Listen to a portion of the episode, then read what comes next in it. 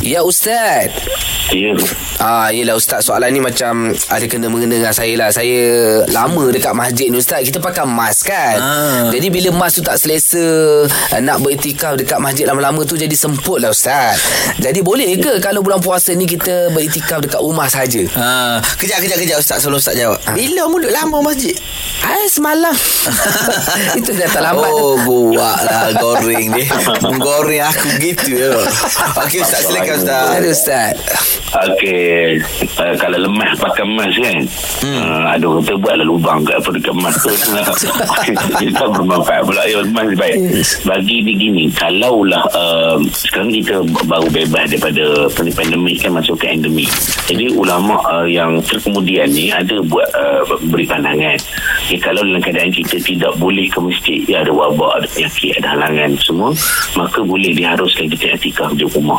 Hmm. Tapi kalau dalam keadaan uh, negeri negara ataupun mana-mana tempat yang masjid telah dibuka, maka afdal ya untuk dia iktikaf di masjid. Uh, terutamanya kata ulama fiqh di masjid yang didirikan solat Jumaat.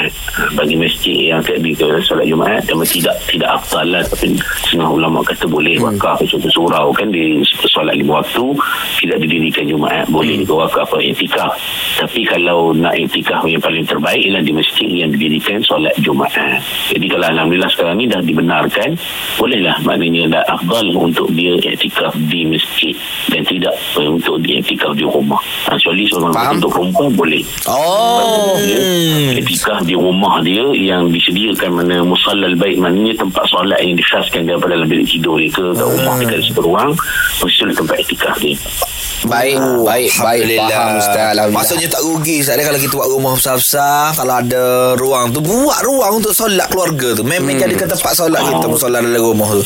Terutama solat sunat ya solat Ah, yelah, dia yelah. buat. Buat-buat tak buat-buat tak tunaikan pun tak boleh ke Ustaz? Yalah Sebab apa Ustaz? Sebab Syah nak buat bilik karaoke rumah dia? Allah. Dah tukar dah Dah tukar. Dah tukar. Dah tukar. Ya, Bulan puasa kita tukar jadi bilik solat. Terima kasih Ustaz.